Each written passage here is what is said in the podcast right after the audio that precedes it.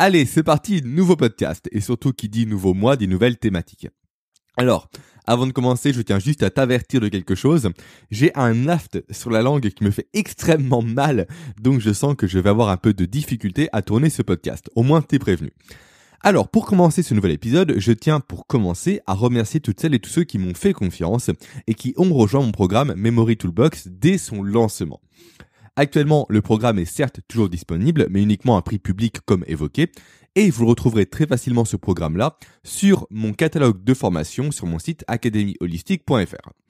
Ok, maintenant que ça c'est dit, on tourne la page. On tourne la page du pourquoi du comment booster sa mémoire est clé pour surperformer au travail, et on parle maintenant de prise de décision. Plus précisément, pour être extrêmement pointu dans, dans l'annonce de ce sujet, tout au long de ce mois d'octobre, on va parler de la raison évolutive qui fait que notre cerveau est très mauvais en matière de prise de décision, bien que lui pense le contraire. On va parler également du pourquoi il se trompe bien plus souvent qu'il n'a raison, du pourquoi il est régulièrement victime de ce qu'on appelle les biais cognitifs. Et surtout, le plus important j'ai envie de dire, je vais te partager des stratégies, des méthodes, des modèles, des matrices que tu vas devoir mettre en place dans ton quotidien pour contourner ces problèmes-là, afin que chacune de tes prises de décision soit un véritable succès. Et d'ailleurs, pour information, soit dit en passant, sache que je t'ai dès à présent constitué un petit guide de 7 biais cognitifs courants qui altèrent ta capacité à prendre des décisions efficaces, justes et précises. Connaître ces sept biais est déjà un excellent début en matière de prise de décision. Connaître ces biais, leur implication, leur contexte de survenue et surtout les solutions à mettre en place pour les contourner te permettra dès à présent de prendre des décisions qui seront plus justes, qui seront plus efficaces, qui seront plus rationnelles et donc des décisions qui vont te permettre d'éviter de perdre du temps, de perdre de l'énergie et surtout de perdre des opportunités et de l'argent. L'équation, elle est aussi simple que ça. Et ce guide, pour le recevoir, pour terminer avec lui, il te suffit simplement de cliquer sur le premier lien que tu trouveras en description du podcast. Tu me donnes ton email et je te l'envoie automatiquement.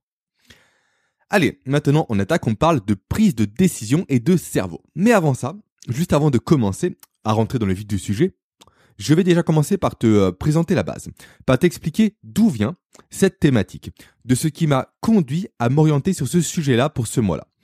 Alors il y a deux choses qui m'ont poussé à ça. La première est le fait que je t'ai parlé à de nombreuses reprises du fait que j'étais convaincu que j'ai la conviction précise, la conviction profonde que la réussite professionnelle et personnelle également d'ailleurs passe par notre capacité à prendre des décisions qui sont justes, qui sont rapides et qui sont récurrentes. Mais pourtant, parallèlement à ça, je n'ai jamais réellement pris le temps de te développer ma vision de la prise de décision. Donc, durant ce mois, c'est ce que je vais faire. Ensuite, la seconde raison qui m'a poussé à, choisir cette thématique-là, c'est une petite altercation que j'ai eue récemment sur LinkedIn à propos de, je te donne ça dans le mille, à propos de la prise de décision, bien évidemment. Alors, rapidement, je vais te livrer le contexte de cette situation-là. Tu vois, moi, tous les jours, j'ai une routine. La routine d'aller faire un tour sur LinkedIn pour, regarder les dernières publications parlant de neurosciences, de cerveau ou encore des sciences cognitives. L'idée avec cette routine-là étant de me tenir à jour un peu des dernières découvertes, des dernières évolutions. Alors bien sûr, je ne vais pas que sur LinkedIn pour faire ça, bien évidemment. Un jour, c'était début du mois dernier, donc début septembre, je suis tombé sur le poste d'un auteur dont je ne citerai pas le nom. Alors non pas que je ne veuille pas le faire, bien évidemment, sinon je l'aurais fait, mais simplement que je n'ai pas cherché à le retenir. Bref, peu importe. Et cet auteur donc critiquait notre cerveau. Sa publication portait sur les biais cognitifs et sur l'influence des biais cognitifs sur notre capacité à prendre des bonnes décisions. Juste là, ok, rien à redire, je valide à 100%. Sauf qu'après, il a jugé intelligent de dire que la présence de ces biais cognitifs montrait que notre cerveau était dysfonctionnel, que notre cerveau n'était pas efficace, qu'il n'était pas logique, qu'il n'était pas pertinent, qu'il fallait l'aider dans ses prises de décision. Alors pour le côté de l'aide, là oui, je le rejoins, d'accord. Mais pour le côté cerveau défaillant, non mais là je peux pas laisser dire ça. Donc forcément j'ai commenté, j'ai commenté avec un commentaire assez assez rentre dedans. Bref, peu importe, c'est pas le sujet. En fait le mec, il ne s'intéresse pas aux neurosciences il ne s'intéresse pas à l'évolution du cerveau. Il ne s'intéresse pas au pourquoi, du comment le cerveau présente des biais cognitifs. S'il avait pris uniquement deux petites minutes, voire même quelques petites secondes pour se questionner sur l'intérêt des biais cognitifs, il n'aurait pas dit une telle bêtise, une telle connerie dans un de ses posts LinkedIn. Je suis un peu virulent, mais c'est un sujet qui me tient particulièrement à cœur. Aujourd'hui, beaucoup de personnes critiquent le cerveau. Beaucoup de personnes critiquent les choix irrationnels du cerveau, mais ne cherchent pas à comprendre ce qu'il se cache derrière. En fait, s'il existe des biais cognitifs, c'est pour une raison toute simple. Tu vois, je l'ai souvent dit en podcast, le cerveau s'est créé et a évolué durant des millions et des millions d'années dans une seule et unique optique, le fait d'assurer la survie de son hôte. Ça, c'est le seul et unique but du cerveau. Et rien qu'en comprenant ça, on comprend pas mal de comportements humains. Et à partir de là, on comprend précisément pourquoi notre cerveau ne s'amuserait pas à concevoir des propriétés qui lui seraient inutiles, et encore pire des propriétés qui iraient lui nuire? Évolutivement, ça n'a aucun sens. Ça n'a strictement aucun sens que le cerveau fasse ça. Donc, les biais cognitifs ont bel et bien leur intérêt. Et cet intérêt, lequel est-elle En fait, l'existence des biais cognitifs vient tout simplement de notre évolution encore une fois. À l'époque de nos ancêtres, les hommes préhistoriques, donc tout ce qui est Cro-Magnon, Néandertal et j'en passe, tout était question de vie ou de mort. Et notamment, quand on parlait de prise de décision, c'est encore plus vrai. La moindre erreur commise par nos ancêtres pouvait être fatale pour eux. Et, chose encore plus importante, la moindre latence de prise de décision pouvait être fatale pour eux. La moindre hésitation pouvait être fatale pour eux. Si, par exemple, on va prendre Jean-Michel. Jean-Michel, c'est notre lointain, lointain, lointain ancêtre. Si jamais Jean-Michel faisait face à un tigre à dents de sabre dans la savane, autant te dire que s'il hésitait, que s'il prenait le temps de réfléchir sur ce qu'il fallait faire, ce qu'il ne fallait pas faire, autant te dire que Jean-Michel allait être complètement dévoré par le tigre à dents de sabre et que ses petits camarades allaient retrouver de lui quelques petits ossements par-ci par-là et c'est tout. Et donc, si ce trait de caractère-là a toujours réfléchir, a toujours intellectualisé chaque mouvement, chaque geste, chaque prise de décision avait perduré au niveau de l'échelle humaine, notre espèce n'en serait pas là aujourd'hui. Certainement qu'elle aurait disparu à cause des prédateurs, notamment comme les tigres à dents de sabre. Alors, effectivement, aujourd'hui, on n'a plus besoin de ça. Effectivement, durant des millions et des millions d'années, notre cerveau a été créé pour aller vite, pour réfléchir vite, et pour justement mettre en place des biais qui vont influencer immédiatement ces prises de décision.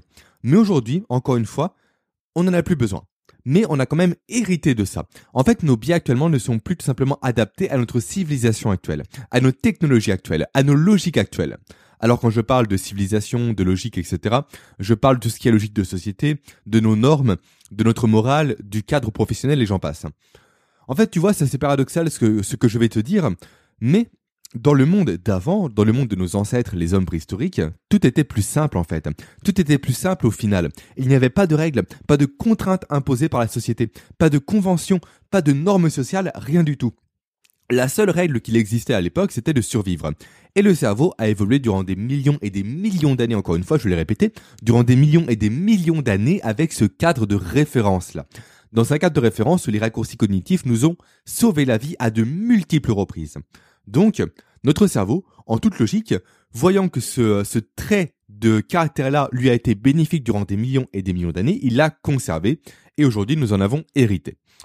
Donc tout ça pour dire que plutôt que de critiquer notre cerveau, de dire qu'il est dysfonctionnel et autres, il faut apprendre à le connaître, à connaître son fonctionnement, à comprendre sa logique, à comprendre sa méthode, car c'est uniquement par là, par ce cheminement-là, que l'on peut contourner les mécanismes évolutifs dont nous sommes victimes pour exceller dans nos prises de décision, entre autres. Et pour faire ça, bien évidemment, que ce soit dans sa vie personnelle ou professionnelle. Et donc, en faisant ça, en comprenant ces mécanismes-là, en excellant grâce à cette compréhension-là, c'est de cette façon qu'on va réussir à faire mieux que la moyenne, qu'on va réussir à se démarquer des autres, qu'on va avoir cette capacité de, de logique, d'analyse, de compréhension et de maîtrise que peu de personnes ont aujourd'hui. Et c'est de tout ça dont je vais te parler encore une fois durant tout ce mois d'octobre 2020 et dont je vais te parler encore plus en détail et plus précisément durant le podcast que tu écoutes en ce moment qui va servir d'introduction à cette thématique-là du lien entre cerveau et prise de décision. Alors, maintenant commençons réellement. Je ne sais pas si tu le sais, mais chose très importante à avoir à l'esprit quand on parle de prise de décision, c'est le fait que notre cerveau a deux systèmes de pensée. Il a un système 1 et un système 2. Alors, ça, ça ne vient pas de moi directement, ça vient du chercheur et prix Nobel Daniel Kahneman, qui en parle en long, en large et en travers dans son livre Thinking Fast and Slow. Alors, ces systèmes, lesquels sont-ils? Je vais te les présenter. Le premier, le système 1, c'est le système que j'appelle le système du lièvre, d'où le titre du podcast d'ailleurs. C'est le système de la pensée automatique, de la pensée involontaire, de la pensée intuitive. Ce système de pensée ne demande strictement aucun effort au cerveau pour fonctionner. Et c'est pourquoi notre cerveau apprécie tellement ce système-là. C'est pourquoi il s'en sert comme étant son système de pensée par défaut. Et ça, encore une fois, c'est hérité de notre évolution.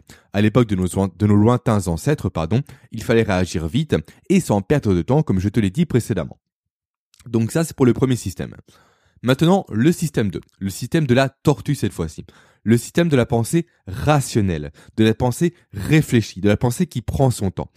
Ce système-là, contrairement au système 1, il va demander une plus grande concentration, une plus grande attention et donc plus d'énergie pour le cerveau pour qu'il puisse fonctionner efficacement.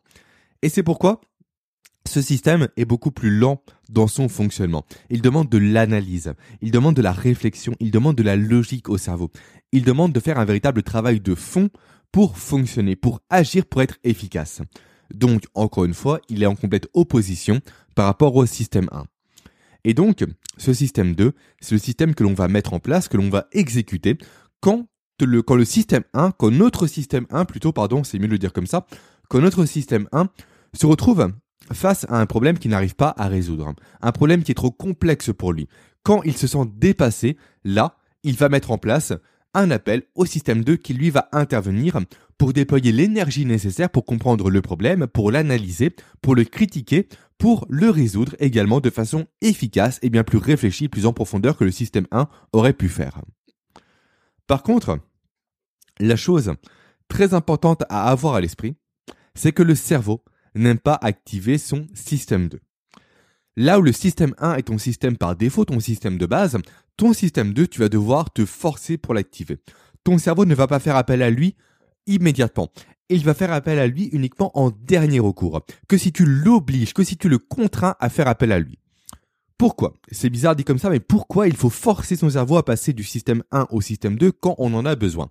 Car, comme je te l'ai dit précédemment, le système 2 demande beaucoup d'énergie et de concentration à ton cerveau. Tellement d'énergie et de concentration que le cerveau doit généralement ordonner au corps d'arrêter toutes les autres actions qu'il est en train de faire pour pouvoir l'utiliser efficacement. Donc, au niveau évolutif, il était limite dangereux pour nos ancêtres d'utiliser le système 2.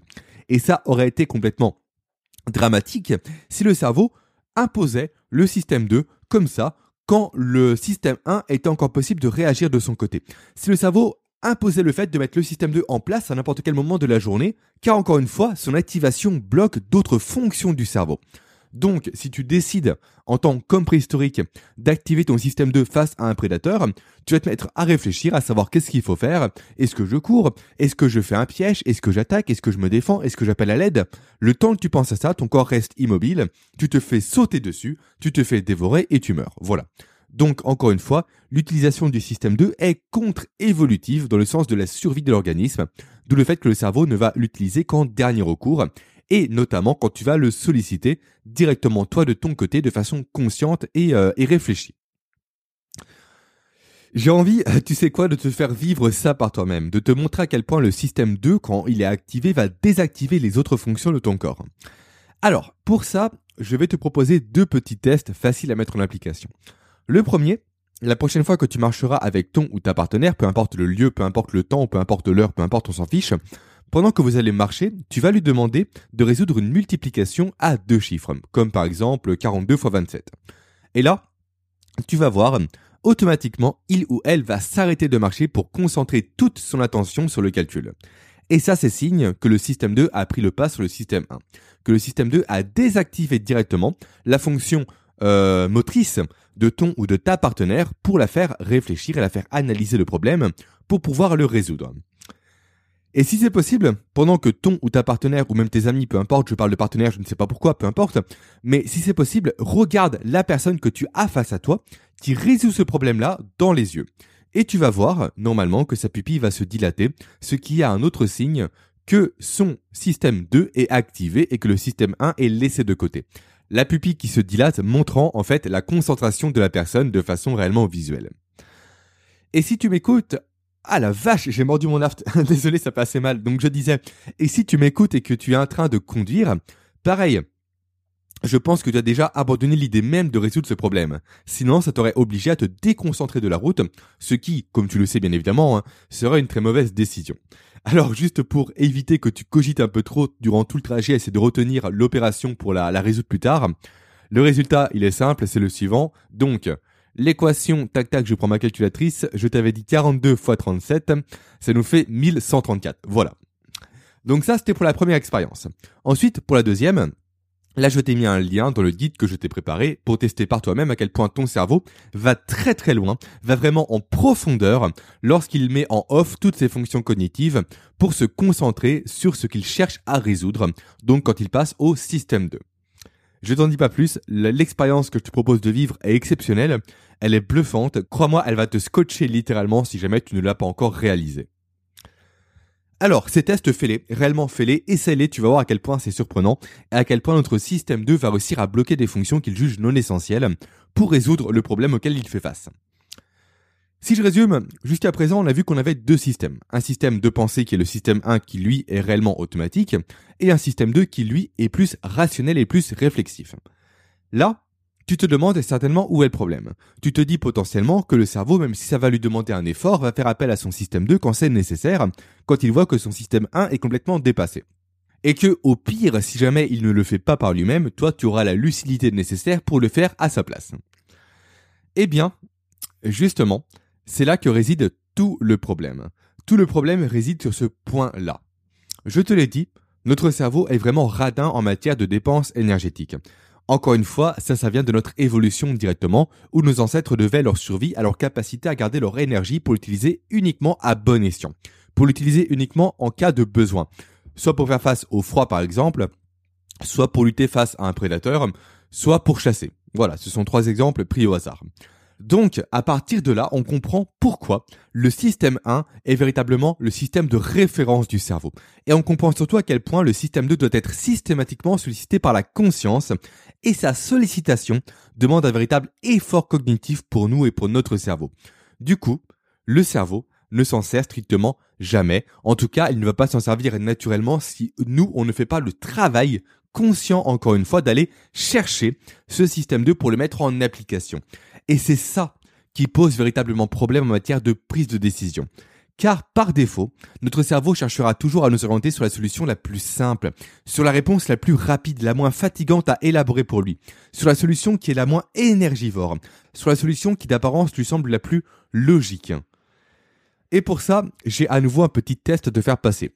Alors je ne sais pas si ça va marcher sur toi parce que maintenant tu as un peu connaissance du système 1 et du système 2, mais je vais quand même essayer. Si je te dis que tu as une batte de baseball et une balle qui valent au total 1,10€ et que la batte coûte, elle, 1 euro de plus que la balle. Et je te demande maintenant, quel est le prix de la balle? Vas-y, je te laisse répondre à voix haute. Donc, je répète si tu le souhaites, la balle et la batte coûtent ensemble 1,10€, la batte coûte 1 euro de plus que la balle, combien vaut la balle? Instinctivement, tu dois me répondre 10 centimes. C'est ce que 90% des personnes répondent aujourd'hui. Alors, encore une fois, toi, potentiellement, tu as la bonne réponse. C'est plutôt particulier parce que tu connais maintenant le système 1 et le système 2. Je t'en parle depuis maintenant de nombreuses minutes. Donc, instinctivement, 90% des personnes répondent 10 centimes, alors que la bonne réponse, ce n'est pas 10 centimes, c'est 5 centimes. Je te laisserai réécouter le podcast si tu veux pour trouver un peu la solution. Et ce problème-là, il permet une chose très intéressante. Il permet de montrer à lui seul à quel point le système 1 va s'engouffrer dans une évidence, alors que la solution qu'il va te donner, qu'il va te dicter, n'est pas la bonne. Mais par contre, quand tu vas passer en mode système 2, là tu vas réfléchir et tu comprendras que la réponse de base que tu as donnée était la mauvaise et tu vas voir par toi-même la défaillance de ton système 1. Et comme tu le découvriras la semaine prochaine, j'ai un invité sur mon podcast qui s'appelle Mathieu Desroches, que tu connais certainement, qui est un expert en organisation et en productivité. Mathieu, je vais poser une question durant l'échange. Une question qui, encore une fois, va servir à biaiser le système 1 pour montrer ses limites. Et comme tu vas le voir, il est tombé dans le panneau. Je ne le critique pas bien évidemment, je suis tombé moi aussi dans le piège avant de connaître l'astuce. Mais Mathieu est tombé dans le panneau, car encore une fois, il ne connaissait pas lui cette notion de système 1 et de système 2. Donc là, grâce à cette nouvelle illustration-là, tu verras à quel point le système 1 est défaillant et à quel point il va se précipiter sur les premières réponses, sur les solutions les plus simples selon lui, sur les solutions qui vont lui demander le moins d'énergie à déployer. Et tout ça, quand on le laisse dans un cadre un peu fun, avec des énigmes, comme je viens de te le faire et comme je l'ai fait à Mathieu, comme tu vas le voir la semaine prochaine, ça reste plutôt sympathique, ça reste assez drôle à mettre en place. Ok. Mais le problème, c'est qu'on reproduit les mêmes erreurs de raisonnement de notre quotidien professionnel. Mêmes erreurs de raisonnement qui vont nuire à notre capacité à prendre des bonnes décisions, qui vont nous faire prendre des mauvaises décisions, qui vont nous coûter en temps, en argent, en crédibilité et en opportunité. Là où je veux en venir, avec tout ça, je pars un peu dans tous les sens, j'en suis désolé, Là où je veux en venir donc, ce que je veux que tu retiennes de ce podcast, c'est que notre capacité à prendre des décisions est directement liée à notre capacité à penser efficacement. Et ça, peu de personnes l'ont à l'esprit. Pourtant, c'est évident quand on prend un peu de recul. Donc je l'ai répété histoire que tu l'ancres bien dans ton esprit. Notre capacité à prendre des décisions est directement liée à notre capacité à penser efficacement. Et c'est pourquoi j'en ai la conviction profonde, réellement profonde, qu'il est crucial aujourd'hui de chercher à comprendre les différences qui séparent nos deux systèmes de pensée. Faire ce travail-là nous permet de prendre des décisions qui vont être justes, rapides et récurrentes. Faire ce travail-là va nous permettre d'être capable de surperformer au travail, d'être capable d'utiliser efficacement et réellement tout le potentiel analytique, réflexif et rationnel de notre cerveau. Faire ce travail va également nous permettre de savoir quand laisser agir librement notre système 1 pour tout ce qui est décision, on va dire, de premier niveau, et surtout va nous permettre de savoir quand activer automatiquement notre système 2 pour réussir à justement faire face à des problèmes plus complexes, à des problèmes qui vont avoir un réel enjeu pour nous. Avoir de telles capacités, de telles capacités, on va dire, de discernement par rapport à l'enjeu de la prise de décision et donc du système auquel faire appel pour résoudre ce problème-là est très rare aujourd'hui. Ce genre de capacité est réellement l'exception à l'heure actuelle. Avoir une telle capacité permet réellement de nous détacher de toutes les prises de décision qui vont être prises à l'instinct, qui vont être prises sur le coup des émotions et généralement que l'on va regretter par la suite. Tout ce qui est par exemple achat sur un coup de tête, tout ce qui est achat compulsif, pardon, plutôt, tout ce qui est rupture potentiellement, tout ce qui est action que l'on va regretter, tout ce qui est démission faite très spontanément sans réfléchir. Tout ça, tout ce qui est fait dans l'urgence vient du système 1. Le système 2, quant à lui, ne réagit jamais dans l'urgence. Il analyse avant de décider. Et du coup, en sachant, toi, plutôt en apprenant, toi, à activer à bon escient et au bon moment ton système 2, tu vas constamment éviter de prendre des décisions aléatoires, des décisions sur un coup de tête que tu vas généralement regretter par la suite. Car oui, on, on va pas se mentir, hein, entre nous, on est plutôt sincère jusqu'à présent. On va pas se mentir, donc j'ai une opinion assez assez tranchée là-dessus. Tout le monde dit aujourd'hui qu'il faut écouter son cœur, qu'il faut écouter ses sentiments, qu'il faut agir selon son ressenti et j'en passe. Tout ça, désolé, mais c'est des conneries. Agir au gré de ses sentiments, de ses émotions, est une stratégie qui est vouée à l'échec. C'est une stratégie qui va nous mener à un seul endroit, qui est droit dans le mur. Alors, je vais quand même un peu nuancer mes propos. Je ne dis pas qu'il faut complètement, euh, comment dire, oublier ses sentiments. Les sentiments, il faut évidemment les prendre en compte. Nous sommes des êtres émotionnels, donc à partir de là, il ne faut pas le renier. Je dis juste que nos sentiments ne doivent pas être la seule motivation de notre changement ou de notre passage à l'action. Les sentiments, il faut les voir en fait comme une aide. Il faut savoir les écouter. Mais surtout, il faut savoir les écouter certes au début, mais dès qu'on les a écoutés, il faut les mettre de côté. Il faut activer son système 2. Il faut raisonner ensuite par logique. Il faut prendre du recul. Il faut chercher à avoir une vue d'ensemble du problème. Il faut chercher à tirer des conclusions, à trouver des solutions, et seulement, à partir de là, dès qu'on arrive à ce stade-là de réflexion, on va réintégrer nos sentiments à notre jugement, et là, on va décider en toute conscience, avec réellement tous les éléments en tête de l'action que l'on va faire. On va décider de faire une action qui n'a pas été contrôlée de A à Z, de part et d'autre, par notre système 1, par nos émotions, par nos sentiments, par notre humeur. Alors, dit comme ça, ça paraît simple. Ça paraît évident pour beaucoup de personnes. Beaucoup de personnes d'ailleurs pensent agir naturellement de la sorte. Beaucoup de personnes pensent être rationnelles, être réfléchies, être logiques et cohérents dans ses décisions. Mais ça, malheureusement, c'est entièrement faux et l'auteur du livre Système 1, Système 2, donc en anglais Thinking Fast and Slow, qui s'appelle à nouveau Daniel Kahneman, l'explique parfaitement bien dans son livre et dans ses études. Aujourd'hui, très peu de personnes ont conscience de euh, comment dire de euh, du poids que représente le système 1 dans nos prises de décision. Peu de personnes ont, conscience à quel point le système 1 régit toute notre vie, à quel point notre système 1 déforme notre réalité chaque minute qui passe. En fait, dès qu'un sentiment va arriver, dès que notre humeur va changer, dès que le temps va changer, dès que nous sommes malades, dès que nous sommes contrariés, dès que nous sommes en forme ou fatigués ou autre, toute notre interprétation du monde qui nous entoure va complètement changer. Notre système 1 va nous imposer une nouvelle interprétation du monde qui va changer à chaque fois qu'il y a un changement d'humeur, de sentiment ou autre. À chaque fois, il va nous présenter, nous forcer à se projeter dans son instant T, dans sa vision des choses. Et cette perception va forcément continuellement changer. L'instant T-1 sera différent de l'instant T qui lui-même sera différent de l'instant T plus 1. Tu vois, typiquement, je vais prendre un cas personnel. Hier, donc la date à laquelle j'enregistre ce podcast, j'ai eu une demande de remboursement pour ma formation PSO. PSO pour protocole sommeil optimisé. Mes formations étant toutes garanties, satisfaites ou remboursées, je remboursais forcément la personne en question qui me disait que la formation ne lui correspondait pas. J'attends encore à ce jour des explications par rapport au pourquoi du comment elle ne lui correspond pas. Peu importe. Forcément, cette demande de remboursement m'a fait baisser le moral sur le coup. Et naturellement, mon système 1 s'est mis à l'offensive. Il s'est mis à l'offensive pour me faire ressentir tout ce qui ne va pas en ce moment, pour me faire poser des questions sur ma situation, sur mon travail, pour me faire douter de la qualité du travail que je produis au quotidien et j'en passe. Alors que pourtant, il ne s'agit que d'une seule demande de remboursement parmi des dizaines et des dizaines de messages de remerciement par rapport à mon travail. Mais pourtant, tu vois, le système 1 fonctionne comme ça. Et encore une fois, ça c'est évolutif. J'ai l'impression de dire ça toutes les 5 minutes, mais c'est passionnant je trouve. On reprend le cas de Jean-Michel pour illustrer ça, de fameux Jean-Michel. Jean-Michel, quand il voyait un prédateur au loin, quand il faisait par exemple un peu de, cueillette dans la nature, forcément, il voit le prédateur, donc son système 1 se met en état d'alerte, pour le placer en état de peur et en état de vigilance, le poussant ainsi à penser que derrière chaque buisson, pour des questions de survie, se cache également un autre prédateur. À l'inverse, Jean-Michel aurait vu des fruits au loin, alors là, il aurait été excité par sa vision des fruits, par la vision de lui mangeant un bon petit plat de pommes par exemple, et son système 1 l'aurait placé dans un état, cette fois-ci non pas de peur, mais d'euphorie.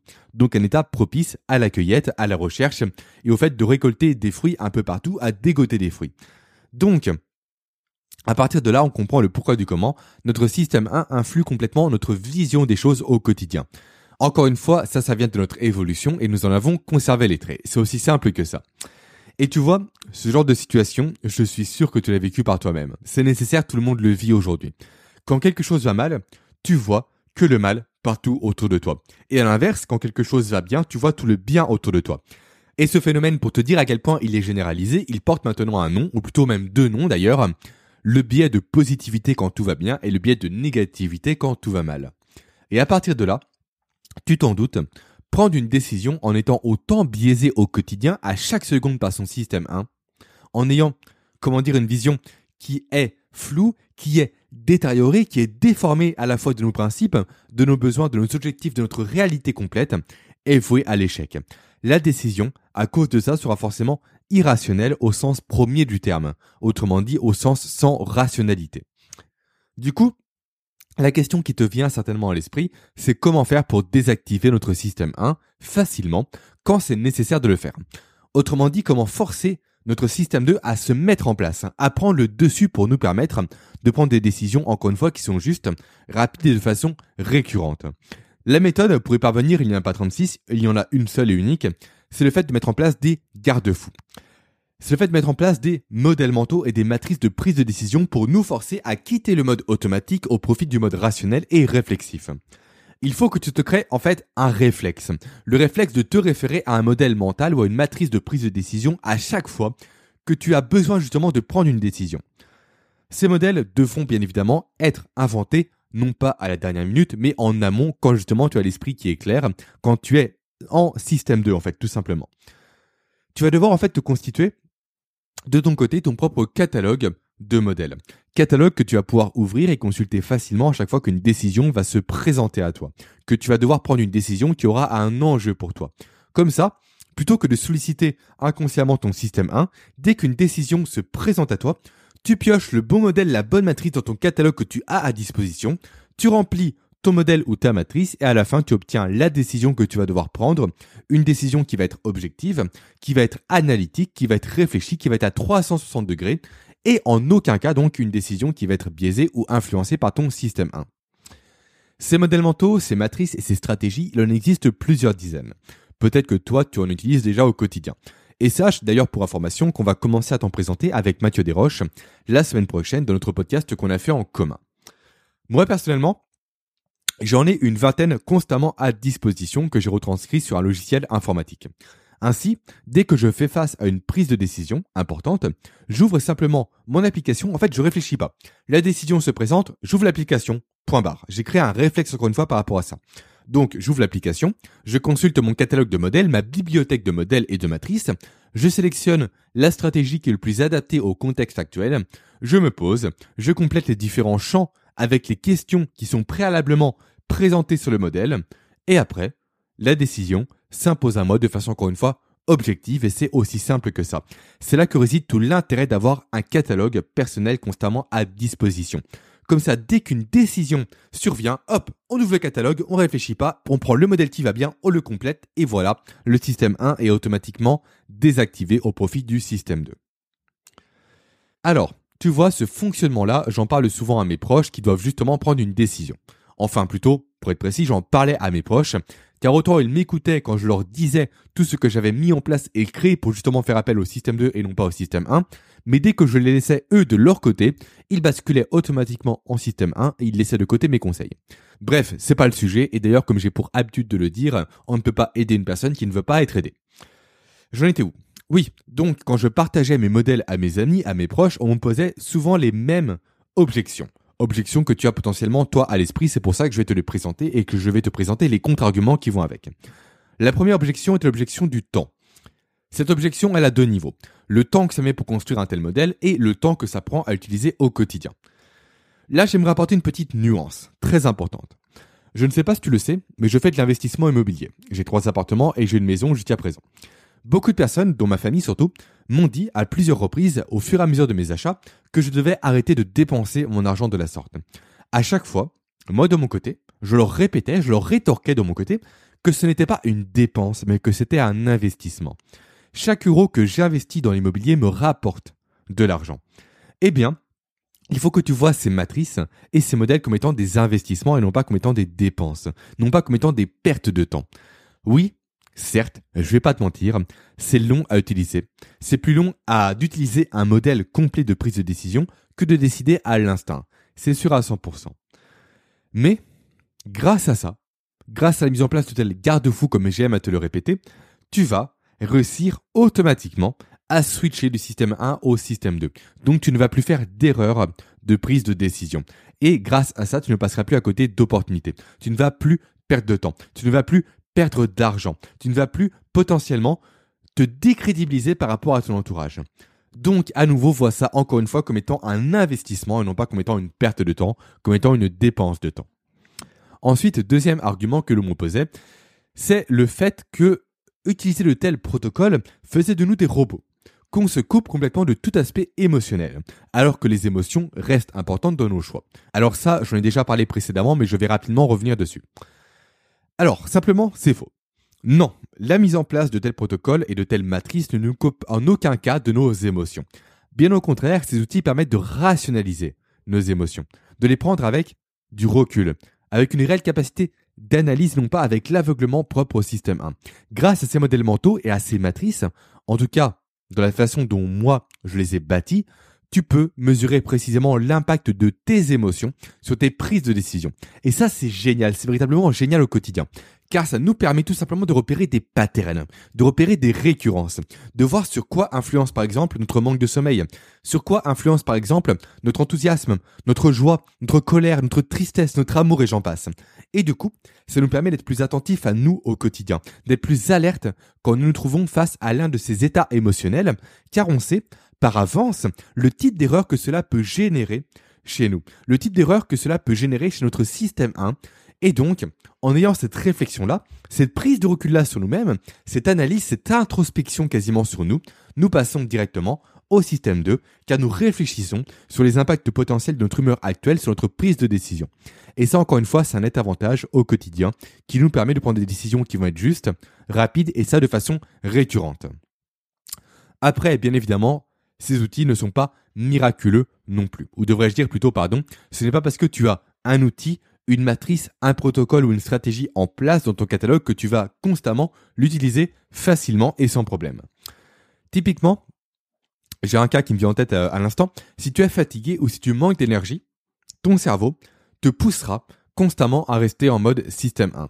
Soit il va te forcer à oublier tes outils en te rendant aveugle à ton catalogue, soit il va te convaincre que la décision que tu as prise automatiquement grâce à ton système 1 est la bonne décision, que c'est même la seule et unique décision, que c'est la meilleure solution au monde, et qu'en aucun cas tu dois faire appel à ta matrice, donc à ton système 2. D'où l'importance de doubler sa vigilance, de redoubler pardon de vigilance, c'est comme ça qu'on dit, quand on est fatigué ou quand on manque d'énergie au quotidien. Idem quand on est malade par exemple, quand on mange pas beaucoup, quand on est affamé, même raisonnement, on doit redoubler de vigilance par rapport à l'activation automatique de son système 1 quand on fait face à une prise de décision. Et tu vois, on va conclure sur ça parce que l'épisode est assez long déjà. Ça me rappelle une étude qui a été menée au niveau de tribunaux et qui fait écho justement au système 1 et au système 2, où justement, il a été remarqué le fait que les jugements des tribunaux sont généralement plus sévères juste avant la pause déjeuner qu'en début de matinée. Pourquoi? Simplement car la fatigue cumulée avec la faim ont poussé le cerveau à ignorer tous les signaux du système 2 et à faire confiance aveuglément au système 1. Système 1 qui lui cherche à faire quoi? Qui cherche tout simplement à se débarrasser de l'enquête pour aller manger, pour aller retrouver de l'énergie. Donc il ne va pas s'accommoder des détails, il ne va pas s'accommoder des petits, euh, comment dire, des choses un peu importantes euh, dans le dossier du prévenu. Lui va prendre la décision qui va être la plus simple, qui va être la plus rapide, et donc généralement la décision qui sera la plus dure pour le condamner. Voilà. On arrive à la fin de ce podcast, on arrive à la fin de tout ce que je voulais te partager. C'est parti un peu dans tous les sens, je m'en excuse, j'espère que ça aurait été clair pour toi. Dans tous les cas, l'idée, tu l'as compris, est réellement de t'introduire à cette notion de système 1 et de système 2 et de te montrer à quel point notre capacité à utiliser à bon escient notre mode de pensée, le bon mode de pensée plutôt au bon moment, est clé pour prendre des décisions justes, rapides et ça de façon récurrente. Et également que sans la mise en place de garde-fous ou de matrices de prise de décision ou de modèles mentaux, peu importe, appelle-les comme tu veux, il est très difficile de faire appel à son système 2. Et à l'inverse, il est très facile de se laisser complètement piloter par son système 1 qui est très loin d'être un bon décideur. Alors, dans cet épisode, je ne t'ai pas je n'ai pas pris le temps de te présenter des modèles et des matrices pour justement t'aider dès à présent à mettre en place des garde-fous de ton côté. Mais ce n'est pas parce que je ne t'ai pas présenté d'éléments concrets dès aujourd'hui, d'éléments qui vont t'aider à prendre des décisions, que tu ne peux rien faire de ton côté dès à présent. En effet, maintenant que tu as connaissance de ces deux vitesses de la pensée, tu sais à quel point nous sommes influencés, à quel point nous sommes dirigés par notre système 1, alors que notre système 2, lui, est persuadé d'avoir le dessus tout au long de la journée alors qu'il se trompe. Donc, je ne peux que t'encourager à prendre du recul au quotidien, à te questionner, à remettre en question tes premières impressions, tes premières solutions, tes premières astuces. Cela te permettra, toi, de ton côté, de tomber dans les pièges dont nous sommes tous victimes et qui sont liés, encore une fois, à l'automatisation de notre système 1. Donc tout ce qui est B cognitif, tout ce qui est erreur de jugement, a priori, et j'en passe. Et d'ailleurs, là je vais réellement conclure là-dessus parce que je suis éreinté, j'ai la gorge en feu et j'ai mon afte qui me brûle. Si tu veux commencer à te familiariser avec ces pièges dont je te parle, encore une fois, tu as accès au petit guide que je t'ai préparé, un guide qui va répertorier 7 biais cognitifs qui vont influencer ta capacité à décider efficacement. Ce guide, pour l'avoir, tu as un lien en description du podcast, tu cliques dessus, tu me laisses ton email et je te l'envoie en automatique. Voilà, Maintenant, je te dis à la semaine prochaine pour un nouvel épisode. Je te souhaite dès à présent plein de succès, plein de réussite et surtout plein de surperformance. Ciao